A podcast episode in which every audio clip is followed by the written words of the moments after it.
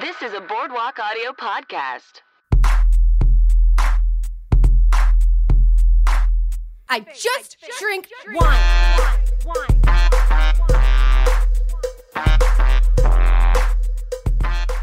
Welcome to the wine situation solo, as I have been all alone with myself, because I do like to be alone, but I don't want to be alone.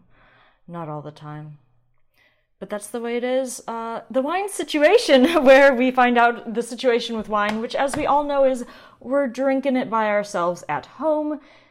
And I, Ellen Clifford, the palate, the woman who's taking way too many wine tests to get some accreditation uh, and, and writes things about wine and learns things about wines and then spews them back out at you and hopes that you'll learn things too. My hope is that we can all drink wine together again, but in the meantime, my hope, I have so many hopes, guys, Jesus, uh, my hope right now is that having this podcast during all this isolation will feel like, you'll feel like you have a buddy, and also, I know everyone's like, ooh, everyone should come out with like a glow up from being in isolation and having all this spare time. And quite frankly, I have not had much more spare time. But uh, for those of you that do, maybe you can come out, uh, come out of quarantine uh, with vast wine knowledge. Is it weird or egotistical that I feel like wine can make a distance? A distance. Uh, that was a slip of the tongue, a Freudian slip, perhaps. Uh, that wine can make a difference. Uh, I hope not. I like to think that anything that... Guys, I'm making this way too serious, aren't I? Oh, well. Uh, I don't know. I like to think that anything that can make you see the world differently or learn about other people or just learn anything new or surprise yourself is probably worth having because it opens your mind. So let's open our minds with some wines. That was almost a rhyme. Okay, so today's agenda is... I know I said last week that I loved doing the who, what, when, where, why wine because it was the bones upon which the vegan protein of my podcast would hang. Um, but I just, in the name of switching it up, I realized that on the first episode, I had promised that we were going to sometimes have a goth grape. And, you know, if who, what, when, where, why wine is bones, bones remind me of graveyards, graveyards remind me of gothy things. So it all leads to goth grape. So we're going to have a goth grape. And we are going to taste another woman-made wine together, which, oh my God, when I uncorked this and poured a glass, like my heart is beating. I'm so excited to taste it, but I'm holding off to you. Can I can cheers with you guys, but just smelling the cork, I was like, woof, woof, uh, which when I tell you what this wine is, will have another meaning. Um, after that, we're going to have another boozy book. We're going to, last week we had some wine bowl. We're going to have a very quick wine boost. And then, of course, the drunk dial. Is this too much I'm trying to fit in? Because I realized last week's podcast was kind of long. And the first two I did by myself were sort of shorter. And I was talking to my dad, who's like, oh, yes, it's much more approachable. Keep it short. And I was like, well, I hate to tell you this, but the next pod coming out is longer. So I'm trying to figure out what the right amount of stuff to pack into an episode is. Mm. That was just water, guys. I have not drinking the wine yet. Um, yeah, I gotta figure it out. And so if you have any opinions, please tell me. And while you're um, taking time to tell me what to do with the pod, you know, it, it's fun. It's fun to go on iTunes and you can leave your little review. And it doesn't have to be under your actual name if you're scared of that. But, you know, if you if you feel like slipping me five stars... and maybe saying something about what you like about the pod. You know, Ellen, she's so knowledgeable, pretty, well-meaning, sometimes dark, but... Okay, I'll stop. That was me writing about me. Um, okay, uh, yeah, if you can go into iTunes and rate and leave a review, it actually really would help, and I would be so grateful to you. Enough stalling. I'm a little nervous about like new segments every time, uh, but let's get into this week's Goth Grape! Aglianico. It's spelled A G L I A N I C O. Aglianico. Uh, we actually, I think, drank this on this grape on the second episode ever of The Wine Situation with uh, Price Peterson, who said it gave him cannibal tooth, which is very accurate. This is it, it tends to be a very deep-hued wine. Uh, you guys should listen to that episode, if nothing else, to hear some crazy orca stories. Live for the whale tales. Um, so, Aglianico. It is a grape that is found mostly in Italy, um, it, in the south of Italy. It's actually called the Barolo of the South, which yeah, that makes sense to me because Nebbiolo, that's the grape of Barolo, has always seemed to be to be kind of goth, just because it's like very big and tannic with high acid and high alcohol.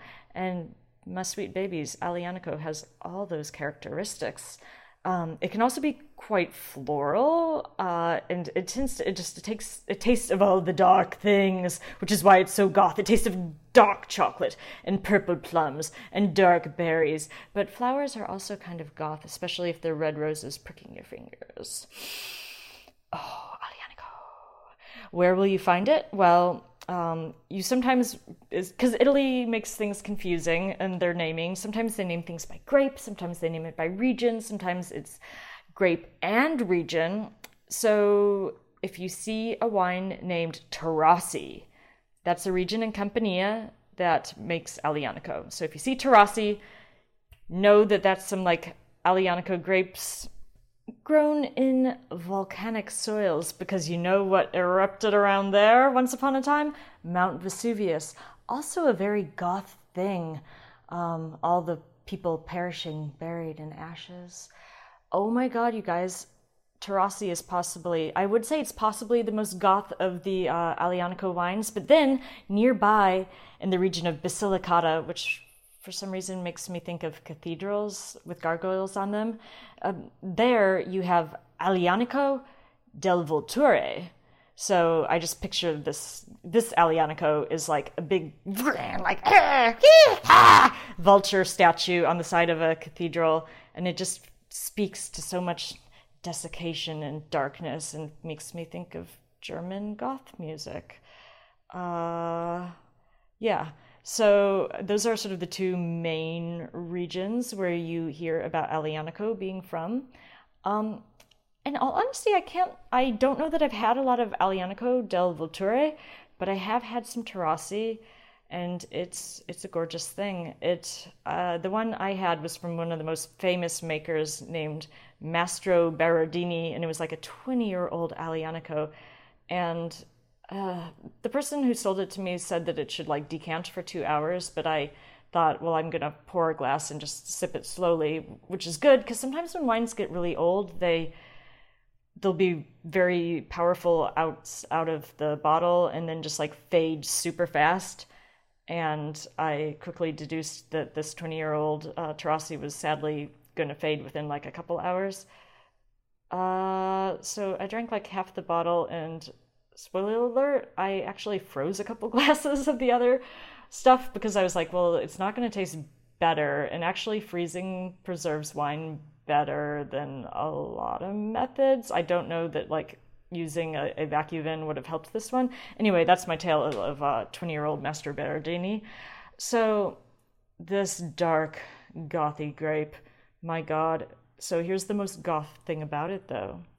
The thing that makes me really happy is that its name, Aglianico, comes from Ellenico, which is the Italian word for Hellenic, because apparently they thought maybe it came from Greece, although they can't find any grapes there it's now related to. But I just, um, man, I love that this goth grape has a part of my name in it. It all works out. You guys get yourself some Aglianico and tell me what you think.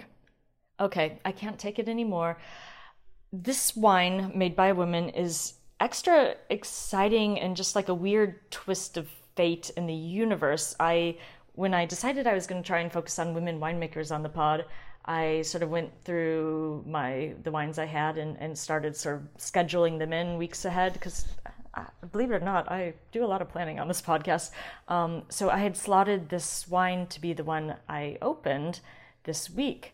And then lo and behold, a few days before I recorded this pod, I was reading Deadline and come to find out that the woman who makes this, who uh, you might know by the name of Pink, the singer, her name is actually Alecia Beth, Beth Moore, and she's actually a very trained winemaker. I'll talk about that in a minute. But uh, apparently just about a week or two ago, she came out and was like, oh, hey, so me and my three-year-old son just had COVID.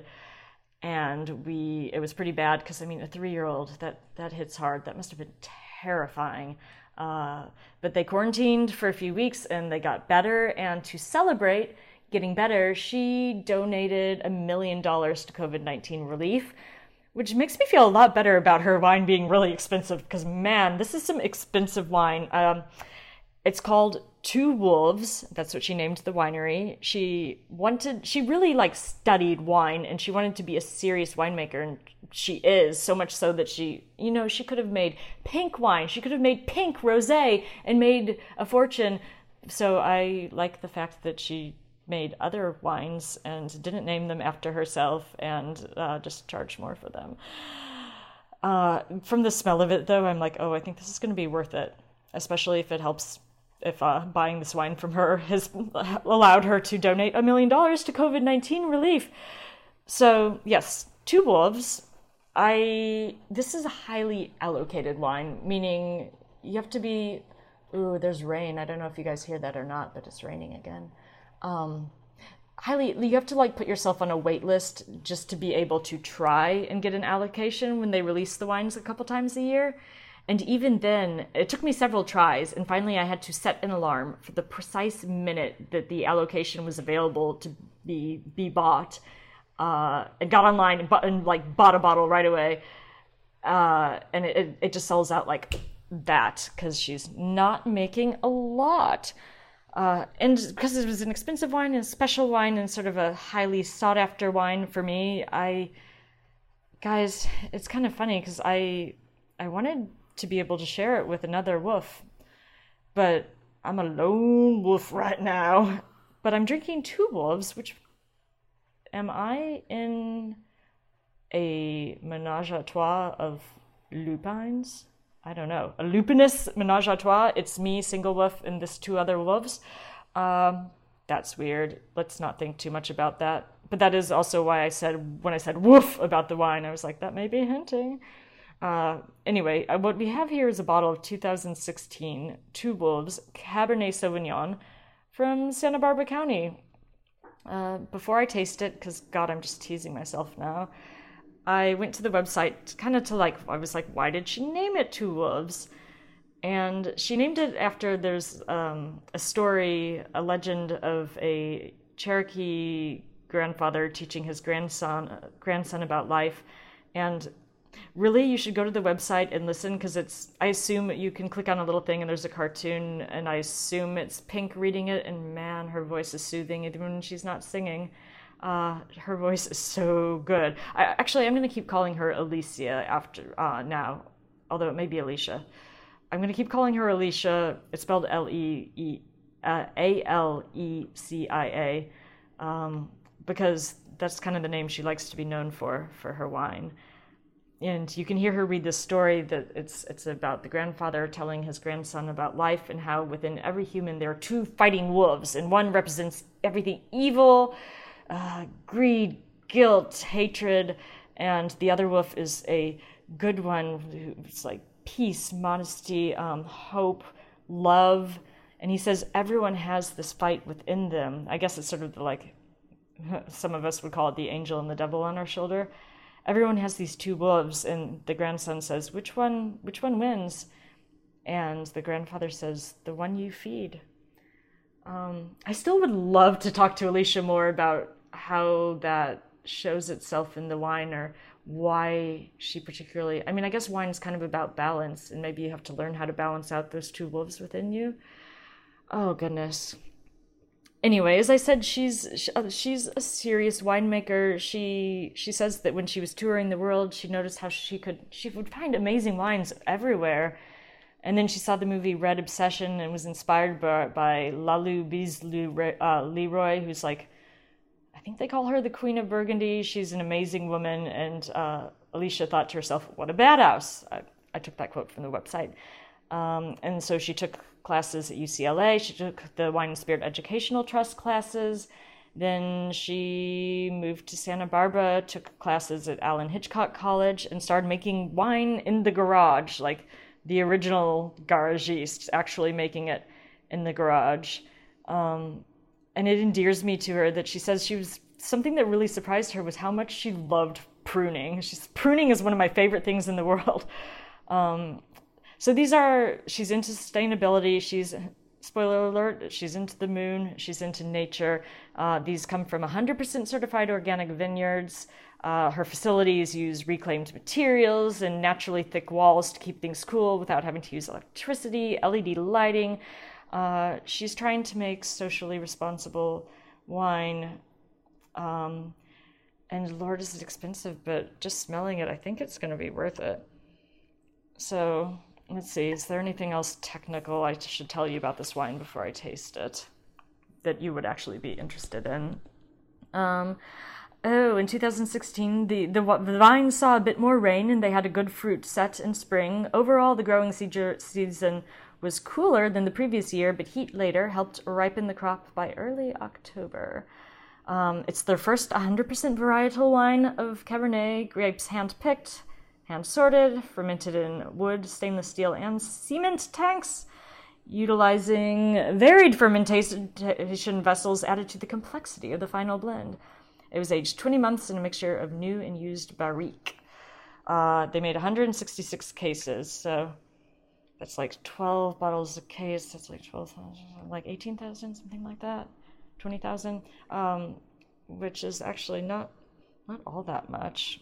Um, so yeah, let's dive in. I'm gonna taste it and tell you what I think about it. And guys, if you haven't opened something by now, even if it's just a cup of tea that makes you happy, I hope you have something that you can drink that will bring you some sort of uh, warmth. Coffee, tea, wine, gin, absinthe, vodka, um, I could go on. There's a lot of delicious, oh, chocolate milk. Have some, uh, take it from the first solo season guest, Matt, and have a mocha. I don't know, I haven't had a mocha in years, and I have been craving a mocha with whipped cream, an iced mocha, ever since talking to him about one. Let's taste this wine. Mm. Oh, oh, oh, hells yeah. And incidentally, I know a couple weeks ago or last week I said I always drink things out of burgundy glass. I'm actually using my Bordeaux glass for this Cabernet, and it's working for me. Oh my God. So when you smell it, you just smell, you smell like really ripe black fruit, and you smell kind of like brambly, plummy things, and you smell, there's like a hint of greens, like forest, forest pine greens. Um... but in like the most pleasant way, in a way that makes it like smell really fresh, even though it smells really rich. It's like dessert that's also uplifting. Hold on. Okay, now we're gonna taste it again.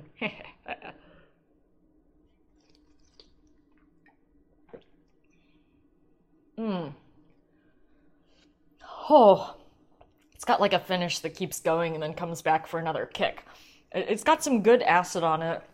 It's got pretty high alcohol, but not alarmingly so. It's, I think I already saw, oh, well, it is pretty high. It's fourteen point eight, but I don't know. There's there's good acid on this, which is interesting considering it. Santa Barbara is warmer, um, but it hasn't, it's got a freshness to it, even though it, this is not a dessert wine, but it's a dry wine that I could drink for dessert. Like,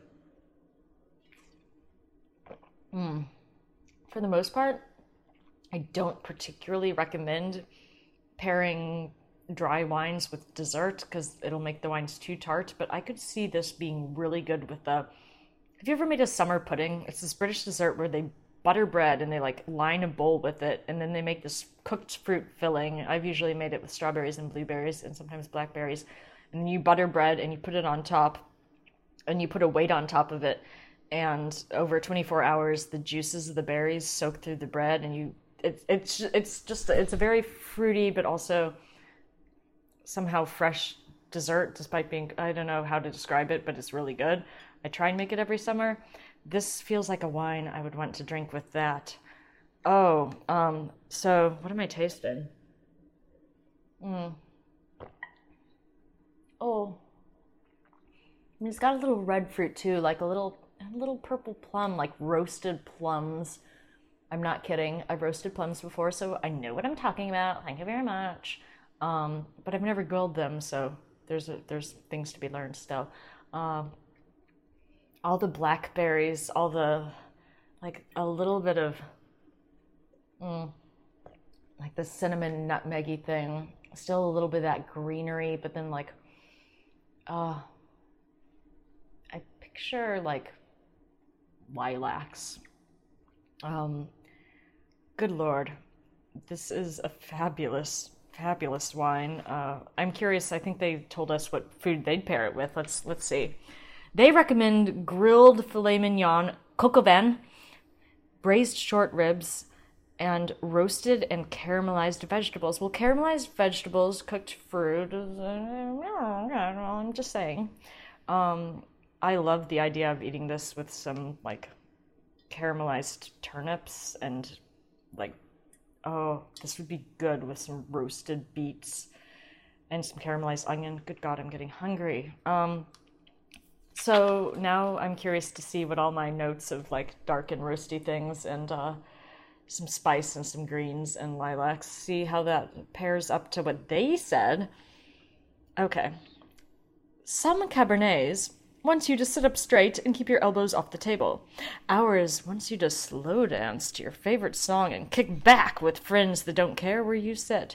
Make no mistake, this is a serious wine, an explosively aromatic, whew, I'll say, one with black cherry, black plum, oh yeah, clove, violets, okay, not lilacs, violets, and black pepper. There's also a deep earthy quality with green bean and fennel aromas. Guys, I haven't smelled either one of those things in forever, but maybe that's the greenery I was detecting. On the mouth, expect rich flavors and subtle savory notes. This is a focused wine, a precise one that lingers on the palate with the slightest kiss of French oak. Um, in all honesty, I one hundred percent, this is one of the times that I read and I'm like, wow, there's not a single thing in there I disagree with. This is obviously an important wine, but it is also a very comfortable wine. One you want to slow dance with and kick back with friends who don't care where you sit. Or, if you happen to be in quarantine, it's a wine that I truly do. I had people I actually had planned to share this wine with. And I, if I can next year afford to buy two bottles and manage to do it in time, I will, so I can do that. But I also, because...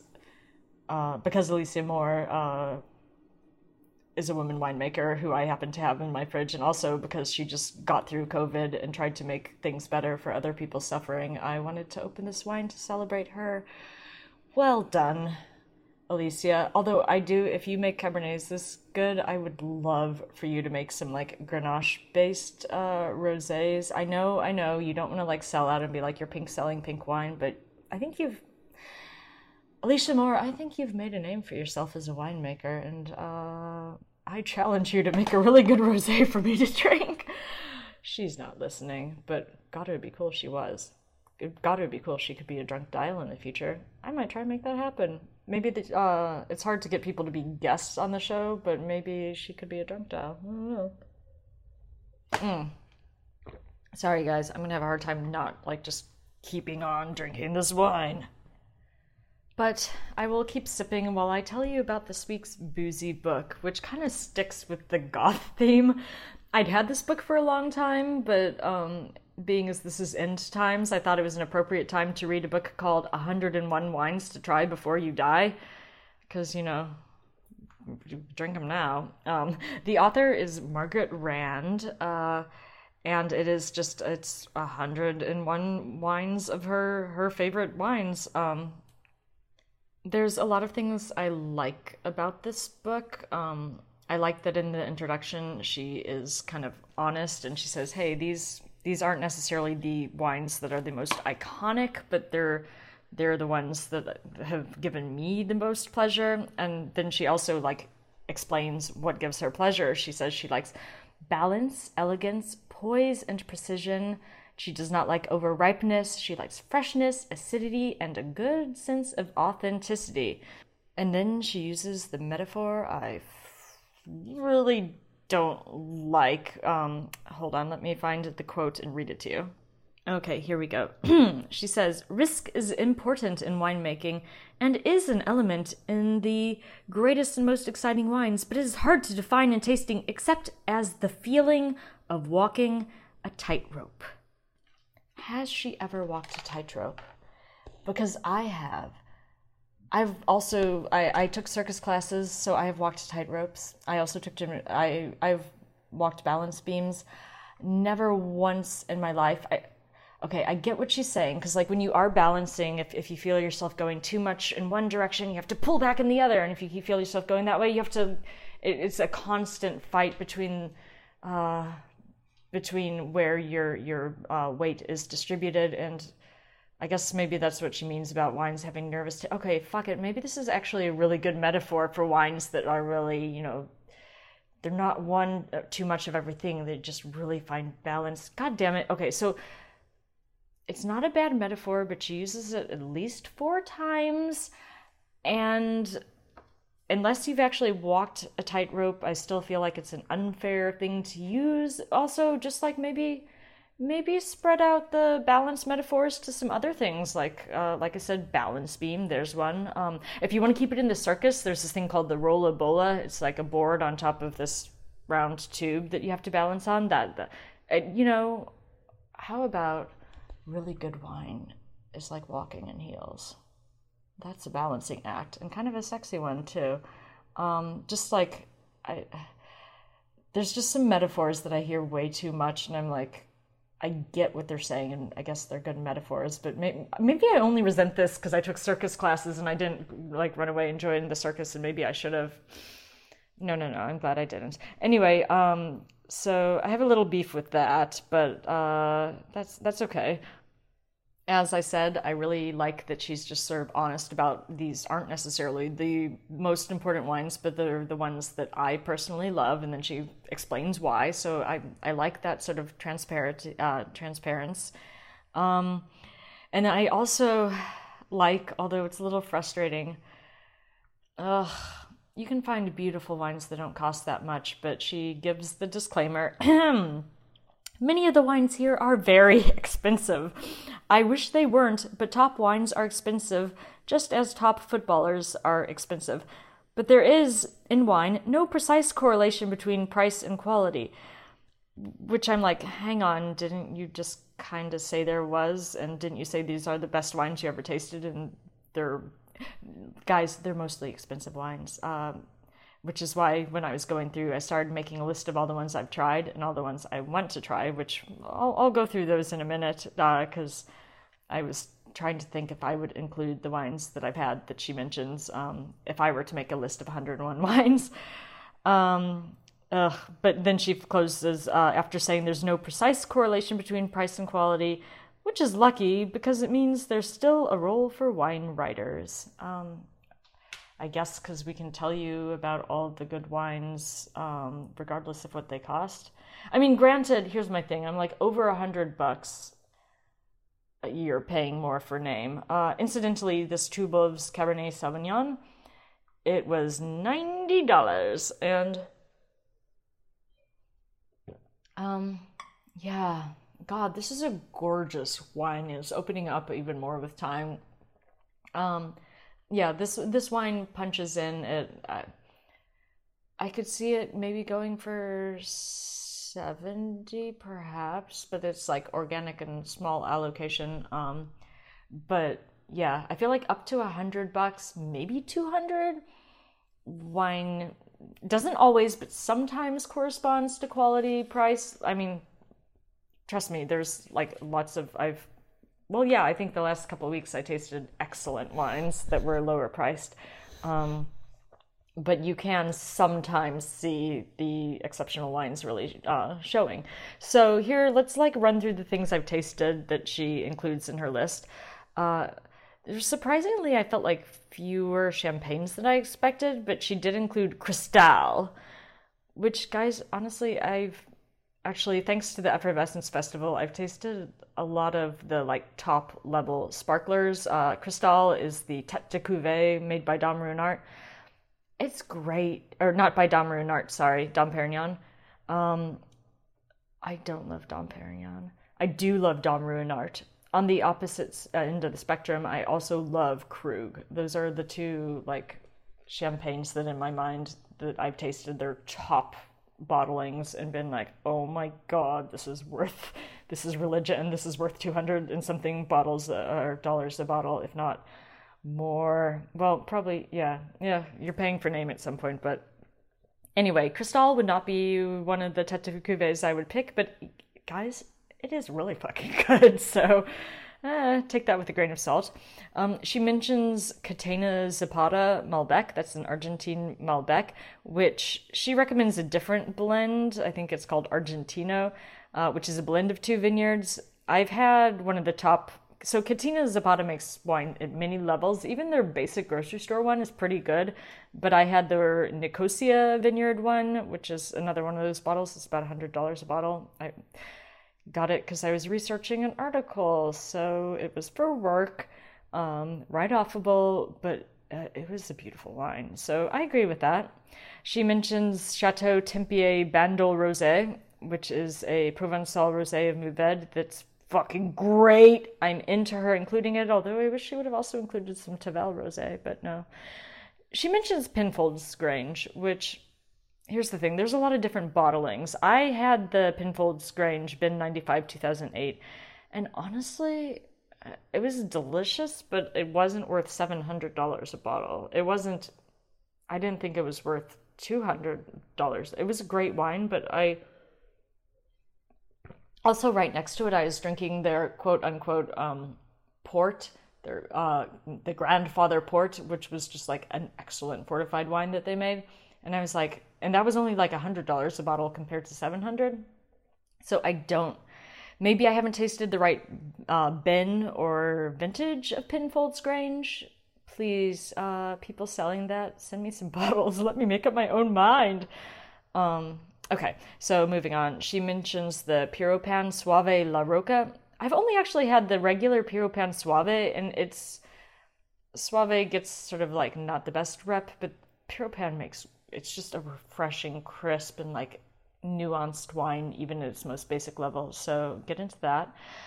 She mentions the Quintarelli Valpolicella Classico Superiore, which I had, and it was heaven. I had it, though also, I'm like, that was at the end. No, actually, it wasn't quite the end. There was one more bottle after that. I'd gone to an Italian wine tasting, then we stopped by a wine bar, and it, it, was, it was like five of us, and we split a bottle, I think, of some Beaujolais. And then we went to Gelina, which is one of those like fancy restaurants in L A where you're not allowed to ask for substitutions. And it's, oh, it's a dark and sexy restaurant, but like we were, we were friends with the Somme there, and he came over with this Quintarelli, and it was so good. Um, okay. She mentions Wiston Estates, Blanc de Blanc. Wiston Estate is, they're, they're making more and more sparkling wine in uh, England because global warming's making it more possible, and they have like similar chalk soils. I'm not sure if I had the Blanc de Blanc. She, she says it has to be a vintage. I think I've just had a couple of their non-vintage wines, but they're great. And she mentions his Irie Original Vines Pinot Noir. That's in Oregon. I have had... different versions of their Pinot Noir and also their Pinot Meunier, and um, I don't think I've had the Original Vines ones, but they've always been knockouts. Great Pinot Noir from Oregon. So those are the wines that she mentioned. Let's see, one, two, three, four, five, six, seven, eight. I've tasted eight of one hundred one wines to taste before I die, so I got a long way to go.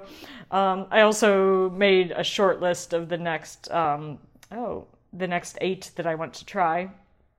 Um, which are Domaine Cheval Blanc, that's some good Merlot from Bordeaux. Chateau Margaux, that's some good blended uh, Bordeaux blend from Bordeaux. Chateau d'Yquem, also Bordeaux, but guys, I ever since I had the Chateau Defargue, which is like sort of the baby sister of Chateau d'Yquem, I've been like, man, That is a sweet botryotized wine. I want more of in my life. Uh, I want to try the Chauve Hermitage. I've had different Chauve bottlings from the Rhone Valley, but I've never had the Hermitage. I can only imagine. I really want to try, because I've been really enjoying Spätburgunders, which is to say Pinot Noirs from Germany. I want to try the, what does she recommend? Waldporzheimer Krauterberg Spätburgunder made by Meyer Knockel. That's a mouthful. Um, but I want to try it because it's the one Spätburgunder she mentions, and I'm getting into those. And then finally, she, I, I tried to shorten this list up as much as I could. There were more things that, that I was like would be my next eight, but um, then there's the Michael Shops Tanat made in Virginia, because guys, I've had some great Virginia wines, and they need to make more of a name. They need to export more outside of Virginia. Um, mm. I think it was Barbersville, their Viognier, has made an impression again and again. Um, guys, get into Virginia. So I was happy that she had some of that in there. So uh, that is my review of one hundred Wines to Try Before You Die. I would love, if you looked at it, to tell me what you've tasted. To Guys, I'm a list maker, so making lists of things I've had and things I need to try is super fun for me. So I actually didn't pick up this book for a long time because it almost felt too morbid, like, oh God, am I going to die soon? But then with this whole thing going on, I was like, okay, time to read that book and uh, see what I need to be drinking. So one hundred one Wines to Try Before You Die by Margaret Rand. Um, yeah, take a peek. I There were things I didn't like, like I said, the tightrope metaphors. There's a few other metaphors she uses, a bunch that I'm just like, can we pick a new thing? Um, but other than that, I think she's very, she gives good hist- like good balance of like history and like facty facts, and then also just like her opinion.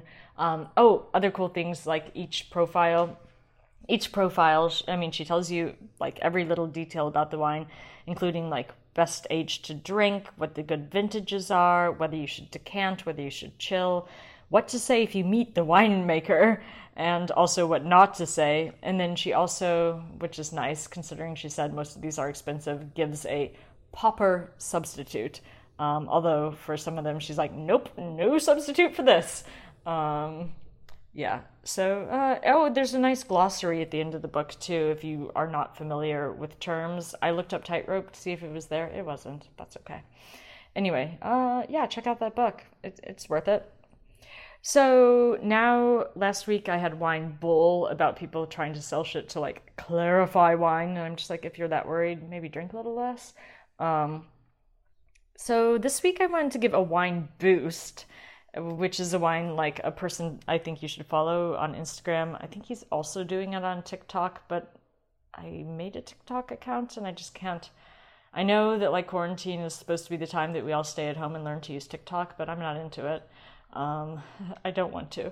Anyway, um, Jason Booth, uh, he's the host of Wine for Sophisticated Homies. He was a guest on the podcast a year or so ago. Um, you can find him on Instagram at Boothums, B O O T U, uh, T H U, sorry, B O O T H U M S. And ever since quarantine, because he, he was working as a sommelier in a restaurant, he's been doing this thing that's hilarious with his son. And I'm not even a kid person, but he basically, he's calling it like Dad Chateau. And he presents his son at every meal with these like elegantly laid out, like minimalist, uh, fancy schmancy thing cuisines, but they're not actually. And he gives them amazing punnery names, like there was the baby charcuterie, baby charcuterie board. Uh, that was funny. He made like a Tetris of cheese. Uh, he'll he'll be like, and now, sir, I will pour you a dry rosé of Pedialyte, or like unfractionalized uh, dairy, which is like milk. It just like uses all the snobby terms. Um, but my favorite one so far that he's done was he presented his son with this board that had like chicken, fried chicken cutlets like laid out in the shape of a man, um, surrounded by some condiments and some vegetables. And he's like, this uh, this evening's uh, entree is a murder mystery. who killed and fried Mister Chicken in the living room. And then he's like, uh, this chicken is surrounded by Missus Scarlet Q sauce, Colonel Mustard, Missus White Mayo, Mister Greens, Missus Peascock, and Professor Plum, with the, like, uh, associated food, you know, a, a, a plum, some peas, some greens, all those condiments. And as someone who loves Clue, both the game and the movie, so much, I was like, oh my god. Um, anyway, my wine boost is, I give a boost to Jason Booth! Oh wow, that worked out really well. I didn't even plan that. Nice. Sometimes I plan my alliteration too much. It's probably better when it's genuine. Am I? So, follow that. You guys, I don't know if this is doing more for me than you, but, like, what a blast I'm having talking to you guys about this stuff. And like I said, I am happy to, like, hit me up at Ellen Clifford on Instagram or at The Wine Situation, um, or email. You, well, you can email. Our email for the podcast is winesituation at gmail dot com. For some reason, someone had already taken The Wine Situation, bastards. Um, so just winesituation at gmail. Uh, I would really love to hear some feedback about the direction this has been taking. I would love if you read these books, if you tried these wines, if you want to just interact with me. We're all lone wolves, drinking Two Wolves wines. Hopefully. I don't know who else is, because it was really hard to get a hold of, but I want to get a hold of more so I can actually drink with someone. But um, anyway, this brings me down to, uh, it's time to do the drunk dial. Uh, God, okay, this is a heady wine, because I think I've had about a fifth of this bottle, and I haven't even, or poured into my glass, and I haven't even uh, finished the glass, and I'm like, ooh, this is a heady wine. Um, God, it's good, you guys. Bah!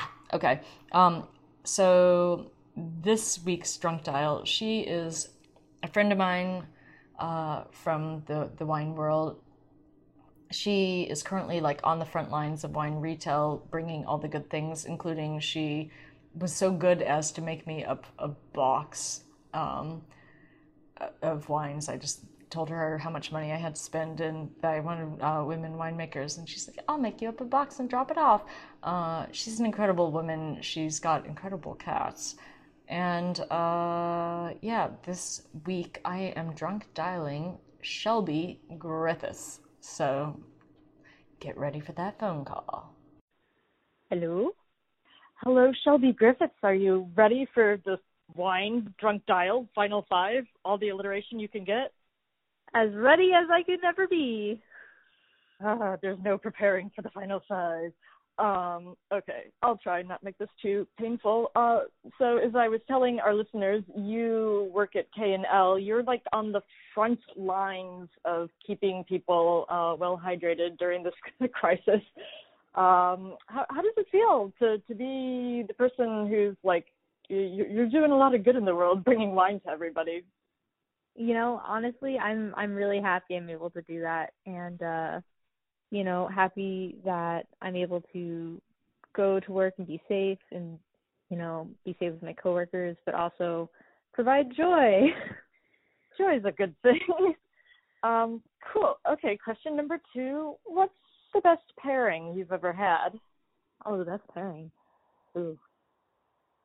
Honestly, or you, uh, like, the best. It can be any sort of thing. It doesn't have to be wine. Yeah, I was going to say, actually, the best pairing I recently have had was a pairing with beer and vegan ah. ice cream. What? Explain yourself. Well, uh, so I went to Sage, and I had their habanero pilsner that I'm really obsessed with, with some of their nice cream, and it was cookies and cream and some other flavor called, like, vacation. And I, I swear, I wasn't even planning it. I took one bite of the ice cream and took a sip of my beer, and all of a sudden the flavor just turned to straight-up red-hot tamales.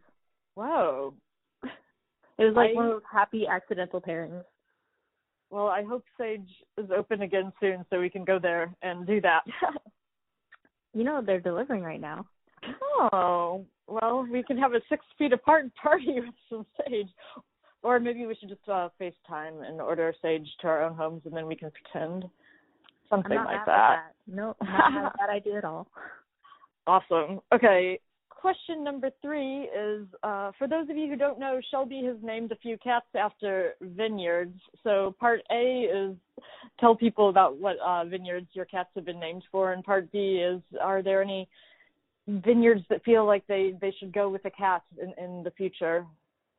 Oh, man, that's that's hard. Uh, well, currently I have my Landone, uh, but I call him Lando for short. Lando, Lando Cat Ricien. So good. I love yes. it. Um, and, you know, I've gotten a couple pictures of him in the wine box, but before Lando I had uh, my Charlemagne, wow. and he was a little sweetie. Um, Caesar does not have a wine name unless you count the grape, Caesar. Oh, where does that grow? Uh, it is in, uh, gosh, Iransi. Oh, okay. Yeah. Cool. Yeah. Um, so do you have, do you, were those just like favorite vineyards of yours, or do you have other vineyards in mind, or do those just somehow seem to match the cat? Well, uh, Landone is definitely a favorite vineyard of mine, and Charlemagne um, was actually more so named after the king because, uh, you know, I have Caesar, oh, uh, okay. the cat, and then Charlemagne, and then I've I was actually just thinking about this the other day. I was like, oh, well, if I do end up getting another cat and my heartstrings get tugged on more, you know, maybe I'll yeah. have a Clovis. Stick with Aww. The Oh, okay, cool. I like it. Um, I also just love how Lando's name, what his nickname turned out to be. He's like the wine Star Wars cat. You can't, there's, there's no better pairing than wine and Star Wars. Exactly. Um, okay, question number four is, if you were to make a wine, what would you want to make and what would you name it? Oh, man. That's a naming I, question, sorry. Yeah, no, it's all good. Uh, you know, if I were to make a wine, I would probably go back home to the Sierra Foothills and probably make some great Zinfandel and some Syrah. Um, mm-hmm. Two grapes that I'm really passionate about. Uh, we share for, that love of the Zinfandel. Oh, yeah, I do I do love my Zin. Um, mm-hmm. As for name, I don't know, probably name it something after my cat. Yeah. Cool. Um, okay, well, that is uh, brings us to our uh, final question, the one since the beginning of this pod's time, which is, what's bringing you some joy these days? Oh, man, what's bringing me some joy? Well, if you want to think on it, I'll tell you. Crossing. I oh. am crossing. I still have, yeah, I got to start playing that. I Right now, I I just stick with Neko Atsume, but literally cat name, or cat game. But, oh, have uh, you seen the movie? No, there's a Neko Atsume movie. Oh, yes, there is. Oh, my God. I learn new things every day. Wow. Okay, that might be bringing me joy next week. Exactly. Um, cool. So if people want to uh, have you pack up wine boxes, they should place their orders with K and L. And if they want to find you, your Catvinet on the on the Instagram, correct? Yes, Catvinet. Any, anything else you want to plug? Um, stay safe. Stay hydrated, and, and, you know, be kind to each other. Good things. All right. Well, thank you for being on the show. Thanks for having me. Cheers. Cheers. Glass. I just drink wine. I don't fuck with I P As. I just drink wine. I don't fuck with Minute Maid. I just drink wine. I don't fuck with Coffee Maid. I just drink wine. Give me red, white, or say, don't touch me, motherfucker, I'm a sommelier.